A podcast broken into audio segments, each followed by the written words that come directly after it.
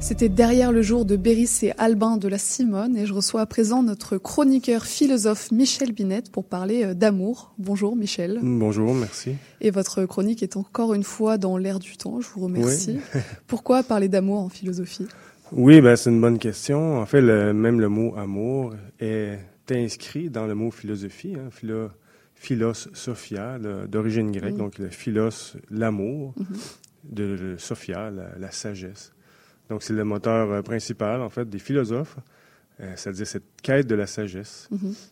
Puis, euh, puis c'est comme ce, moteur, en fait, en philosophie, on le voit, on essaie d'aller aux causes des choses. Donc, l'amour en philosophie, et, ben, comme dans la vie, c'est comme cette espèce de, de, force, en fait, qui nous met en mouvement, qui, qui nous met si on aime quelqu'un, on aime quelque chose, ben c'est comme une espèce d'attraction. On veut aller vers, on veut se déplacer, on veut ce mouvement vers. Donc, euh, donc l'amour est, la, la, source, en fait, de cette quête de la sagesse. Est-ce que tous les amours sont les mêmes? Parce qu'il y, en a différents types, il y en a différents niveaux, le désir, l'intérêt, la passion. Quelles sont les différences entre tous ces, tous ces différents amours? Oui, ben, c'est une bonne question parce qu'en effet, il y a différents niveaux. Et euh, il, y a, l'amour avec un, dirait avec un grand A, c'est-à-dire l'amour euh, euh, inconditionnel pour quelqu'un, pour l'humanité, pour la vie. Il y a aussi les désirs et les désirs qui sont à un autre niveau. C'est pas mauvais en soi, seulement qu'il y a une distinction à faire. comment on vit ces différents niveaux. Parce que le désir, on le sait, c'est quelque chose qui est plus impulsion, momentané à mesure que le, désir s'assouvit d'une certaine façon, un autre vient. Donc, c'est comme. Euh, donc, ça dépend où on met notre, euh, je dirais notre conscience ou notre, notre centre. Mm-hmm. Si c'est sur les désirs, bien, ça va être constamment un changement quotidien. avec un niveau élevé d'amour, par exemple, bien, c'est quelque chose qui est plus durable dans le temps, qui s'entretient, qui se vit au jour le jour, et puis qui n'est pas le même niveau. Donc, il faut savoir les, les, reconnaître, je dirais, et les, et bien les vivre, en fait. Il y a aussi l'amitié, il y a mhm. l'amour entre des personnes, l'amour de la famille, la fraternité. Comment les situer tous? Ben, C'est un peu la, même idée où euh, cette, euh, ces niveaux, ces différents niveaux, qui sont tous, euh, comment je dirais, nécessaires et, comment je dirais, que tous nous y avons accès, tous nous le vivons. Mhm. il y a ces niveaux entre personnes qu'on, je pense qu'on vit le plus, qu'on est plus au contact euh, mais il y a aussi euh, la famille, euh, la fraternité à, un, autre niveau, qui est un amour envers l'humanité. Mais évidemment, c'est pas aussi simple que de le dire. Ben, je suis fraternel, mais il y a des prérequis. Comment vivre ces différents niveaux, c'est une autre, question. Mhm. Avec la Saint-Valentin qui arrive dans une semaine, j'imagine que c'est mhm. pas un hasard. Comment on fait pour vivre l'amour dans notre vie quotidienne? Comment on l'exprime? Mhm. Ben, en lien avec ces différents euh, niveaux, justement, où euh, si c'est envers une personne, mais aussi envers un art, si j'aime la musique, si j'aime faire la musique, si j'aime euh, écrire, si j'aime la télé, si j'aime... Bon, peu importe le, niveau. En fait, c'est se rappeler ben, où est-ce que je mets ma conscience dans tout ça? C'est-à-dire comment je vais... où est-ce que je vais mettre le centre? Parce que souvent, on peut se tromper en mettant notre centre, ou plutôt notre nos actions vers un désir, alors que c'est pas nécessairement quelque chose qui va être durable. Donc, on va être déçu en lien avec euh, le vécu. Et l'amour avec, euh, je dirais, sur une durée, c'est-à-dire le sentiment d'aimer soit quelqu'un ou soit un, idéal qu'on peut avoir dans notre vie, ben il faut travailler. Un peu à chaque jour cette mémoire, mettre de la, volonté, parce qu'on oublie. C'est-à-dire, on aime des, on aime des gens ou des choses, mais on oublie. Et à chaque jour, on tombe dans une espèce de routine, on peut tomber un peu mécanique, c'est-à-dire on peut tomber dans une espèce de, d'habitude qu'on oublie de dire aux gens qu'on les aime, on mm-hmm. oublie de mettre de l'effort dans un, vers un rêve, on oublie de... parce qu'on tombe dans cette, euh, espèce de, d'amnésie, en fait.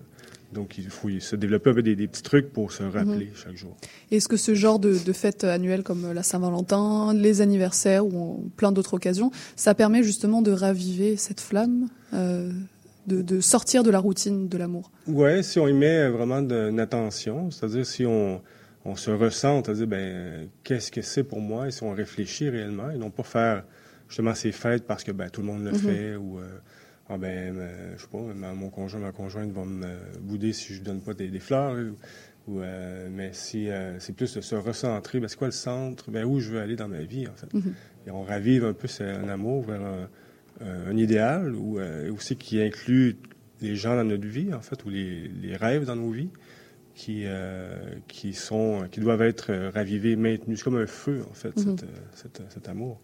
La Saint-Valentin, c'est une fête qui est notamment associée à tout ce qui est euh, commercial. Est-ce que cette fête peut avoir un sens euh, philosophique selon vous? Bien, on, essaie de remonter à l'origine. C'est sûr que ça remonte à quand même longtemps, cette, ces fêtes. Et souvent sont basées sur d'autres fêtes euh, préalables qui viennent d'anciennes traditions très, mm-hmm. très, très profondes. Euh, donc, c'est sûr, la Saint-Valentin, les personnages, euh, il y a ce, ce, par exemple, ce, Cupidon hein, à la Saint-Valentin.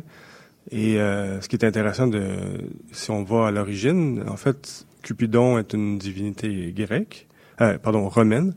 bon, d'influence gréco-romaine, mais le, ce qui est intéressant, mais ce personnage est né d'une union entre euh, Vénus, Vénus qui est aussi la déesse de l'amour, et euh, Mars qui est le dieu de la guerre. Donc, ça nous fait réfléchir, en fait, que cette euh, union entre un principe d'amour et un principe plus guerrier naît de, naît de ça, cet amour, en fait, ce personnage qui va un peu se messager des dieux. Donc c'est intéressant. Il y a une forme d'amour dont on entend parler, c'est l'amour platonique. Est-ce que mhm. ça vient de notre cher ami Platon et qu'est-ce que ça veut dire? Bon, En effet, euh, cet amour euh, platonique, c'est un peu l'amour des principes, l'amour euh, des, des, archétypes, l'amour vers ce qui est plus élevé, vers ce qui est plus grand que nous, en fait. Donc c'est pas nécessairement quelque chose qu'on peut entre deux personnes. donc c'est un amour, mais oui, ben, ça peut être entre deux personnes, mais c'est plus une espèce de fraternité, de fraternelle ou d'âme sœur, par mm. exemple. C'est-à-dire qu'on se reconnaît d'âme à âme. Et donc, il y a un amour qui est au-delà de l'aspect physique, si on veut, qui n'est pas, et que ce n'est, on a, il n'y a pas d'attente en retour de, mm-hmm. d'avoir quelque chose parce qu'on s'aime ou je sais pas quoi. Est-ce qu'on peut souffrir en amour? J'imagine que oui, mais quel est l'avis euh, des philosophes entre cette association entre amour et douleur? Ben, il y a, il y a cette, un peu comme on le parle plus tôt au niveau des différents niveaux, euh, la douleur peut être associée à, ben, on s'est trompé de niveau dans le sens où euh, c'était un amour qui était plus une attente. On attendait quelque chose ou on, de quelqu'un ou de quelque chose, donc on, on, va, on va se décevoir parce qu'on s'est attaché à une espèce d'image mm. euh, fantaisiste, en fait, d'une situation, en fait, qui n'était pas nécessairement de l'amour. Donc, c'est pour ça qu'il faut être clair euh, au niveau euh, ben, où est-ce qu'on en est. C'est-à-dire, est-ce qu'on est en telle situation parce que euh, j'ai, comment je dirais, par désir ou par réellement amour. L'amour, ce qui est plus inconditionnel, peu importe ce que j'ai en retour ou non. Donc, la souffrance en amour, c'est un décalage entre nos idéaux et la réalité de l'autre, c'est ça? Ben, Ça peut être ça, ou un attachement envers quelque chose, une forme, une image, en fait, qui est une fantaisie qu'on s'est créée soi-même, si on veut. On parle de philosophie, mais est-ce que dans la hmm. mythologie, l'amour a un rôle? Ben, c'est super intéressant parce qu'on le voit souvent dans plusieurs euh, anciennes traditions où, euh, et, euh, où l'amour, je donne un exemple de la mythologie grecque, où à l'origine de l'univers, il y avait ce, principe qui s'appelait Eros, en fait, mhm. qui est une, on pourrait, on pourrait l'appeler un dieu primordial. En fait, c'est intéressant parce qu'il nous dit que l'amour, en fait, l'éros, c'est-à-dire cette, attraction, cette force, était là dès l'origine de l'univers. Parce qu'ensuite, dans la, je dirais, dans la généalogie, il y a, bon, le début, euh, le chaos, il y a Gaïa, il y a l'éros, en fait, euh, ensuite, différents niveaux, les, titans, jusqu'à arriver aux Olympiens, et ensuite les êtres humains, dans cette mythologie. Mais ça nous dit qu'il y a cette, euh, un peu comme on le voit même aujourd'hui en science, c'est-à-dire il y a eu au début de l'univers le Big Bang. Et le Big Bang, ensuite, il y a eu les forces primordiales qui est d'attraction, que la matière s'unit à elle-même. Donc, les anciens avaient capté un peu cette même idée, mais dans les principes. Donc, donc c'est comme si euh, aujourd'hui, ben, plutôt où on en est comme être humain, comme euh, dans l'évolution, ben, on cherche aussi cette union primordiale, mais mm-hmm. s'unir à quoi? Et donc, ça nous ramène aussi à la mythologie, par exemple, avec euh, le mythe de Psyché, qui est aussi un autre mythe qui est, lié, qui est lié à Cupidon, justement, mm-hmm. où il y a Vénus, il y a bon mais psyché représente un peu euh, nous, en fait. C'est-à-dire mm. psyché qui devient l'âme, en fait. L'âme qui est le pont entre le monde concret et le monde des idées, le mm. monde des principes, c'est-à-dire l'être, qui on est réellement. Et donc, dans, cette, dans ce mythe, Psyché va avoir des, des épreuves pour retrouver ce Cupidon, en fait, qui est retrouvé, en fait, le contact avec son âme immortelle. Donc, c'est un peu cette, cette quête de l'être humain de chercher, ben, c'est quoi le sens à ma vie? Qui je mhm. suis? Vers où je vais aller? Qu'est-ce que je veux vivre? Et il y aura des épreuves pour y arriver, en fait. Donc, c'est un peu ce que ce mythe nous raconte en même temps. L'amour a donné lieu à beaucoup de dictons. Euh, l'amour rend aveugle, l'amour donne des ailes. Euh, uh-huh. Est-ce que ça évoque vraiment quelque chose? Est-ce que ça a une signification réelle selon vous? Ah ouais, ça, dépend aussi des, des, niveaux. Euh, rend aveugle parce que on peut, il y a un bon côté, il y a un côté plus, comment je dirais, on veut ignorance, mais un mhm. côté où ben, on veut se centrer sur ce qui nous attire, vers où on veut aller, vers un idéal, par exemple, des idéaux vers lesquels on veut aller. Donc, on, peut ne pas voir les obstacles vers ça. Donc, on peut, ça peut être problématique. Mais aussi, si euh, euh, donne les ailes, ben, c'est parce que ça rend léger. Quand on aime, comment on le sent, souvent, on sent pas, euh, je veux dire, on sent pas lourd. Au contraire, on va se sentir léger. On sent le cœur euh, rempli. Donc, c'est un, peu un état à chercher, en fait. Un peu, euh, ça revient à cette quête de, de psyché, en fait. Mm-hmm. C'est chercher cet état d'amour au quotidien et vivre les épreuves avec intelligence, en fait. Mm-hmm. Par exemple, euh, l'intelligence, c'était pour les anciens, c'était le, siège de l'intelligence plutôt. Pour l'Égypte ancienne, par exemple, c'était le cœur. Le cœur, c'est l'amour aussi. Mm-hmm. Donc, c'est intéressant parce que ça nous dit de vivre la vie avec intelligence, donc avec amour. Ça veut pas dire de d'aimer sans inconditionnellement tout ce qui nous arrive, mais c'est plutôt de rencontrer avec une espèce d'intelligence euh, du cœur euh, ce qui nous arrive pour aller chercher ben, qu'est-ce que je peux apprendre de l'événement, qu'est-ce que je peux apprendre de la vie, qu'est-ce que je peux comprendre, qu'est-ce que je peux apporter avec moi. Et ça nous rend plus léger, la compréhension nous rend plus léger aussi. Mhm. Dans une actualité qui est parfois tendue euh, à travers ce contexte géopolitique, mhm. économique, social, euh, est-ce que l'amour peut jouer un rôle au niveau sociétal? Est-ce que l'amour peut apporter la paix, tout simplement? Oui, euh, c'est une bonne question, parce qu'en effet, c'est c'est pas simplement on dit ben on s'aime les uns les autres. Évidemment, si c'était, si c'était le cas, on serait peut-être déjà en paix, mais on voit que c'est pas si simple que ça. Euh, mais oui, ça prend un moteur qui dit ben qui nous amène, qui nous appelle une espèce d'idéal de fraternité, qui nous amène à, chercher l'union, chercher à s'unir. Donc, qui cherche à faire la paix en fait.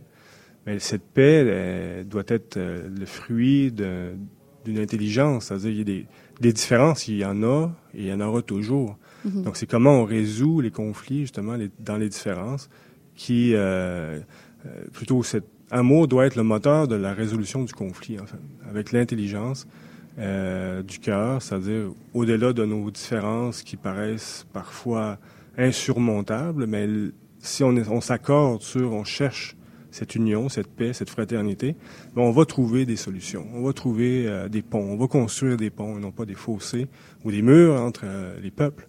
Donc c'est un principe pas évident à, vivre, mais qui nous demande euh, tout en fait, qui demande tout de l'être humain. C'est-à-dire de raviver en nous qu'est-ce que la fraternité, qu'est-ce que l'humanité, qu'est-ce que l'humanisme, qu'est-ce que l'idéal d'humanité. Qu'est-ce que faut réfléchir, si on s'en va dans le conflit, c'est quoi la fin de ça? Mm-hmm il n'y aura pas de fin. On, ben, on connaît la fin et on a vu dans l'histoire comment que ça peut mal finir, justement. Mais euh, donc, il faut réfléchir avant que ça dé, comment dire, que ça dérape ou que ça mm-hmm. décale. Ben, OK, qu'est-ce que je peux faire maintenant? Mais nous, comme individus au quotidien, on peut le faire aussi. C'est-à-dire au quotidien, comment je résous mes conflits avec euh, les amis, la famille, avec euh, mon conjoint, ma conjointe, comment je résous ces propres, euh, mes propres petits conflits, mm qui sont pas petits parfois, mais qui sont, euh, comment est-ce que je les résous par le conflit ou la, la, la, confrontation ou ou plutôt la, si c'est la confrontation, mais dans un bon sens, c'est-à-dire des fois les problèmes, on veut les éviter, on mm-hmm. veut juste les mettre de côté. Donc, il n'y a pas de confrontation. Donc, il doit y avoir une bonne confrontation avec l'intelligence du cœur pour résoudre ces conflits. Bon, bah c'est un beau programme. Merci beaucoup d'être venu nous parler d'amour. Je vous souhaite donc une bonne Saint-Valentin et puis on se retrouve euh, pour la prochaine chronique sur un, autre thème dans l'air du temps. Merci beaucoup, ben, Michel. Ben, merci beaucoup pour l'invitation.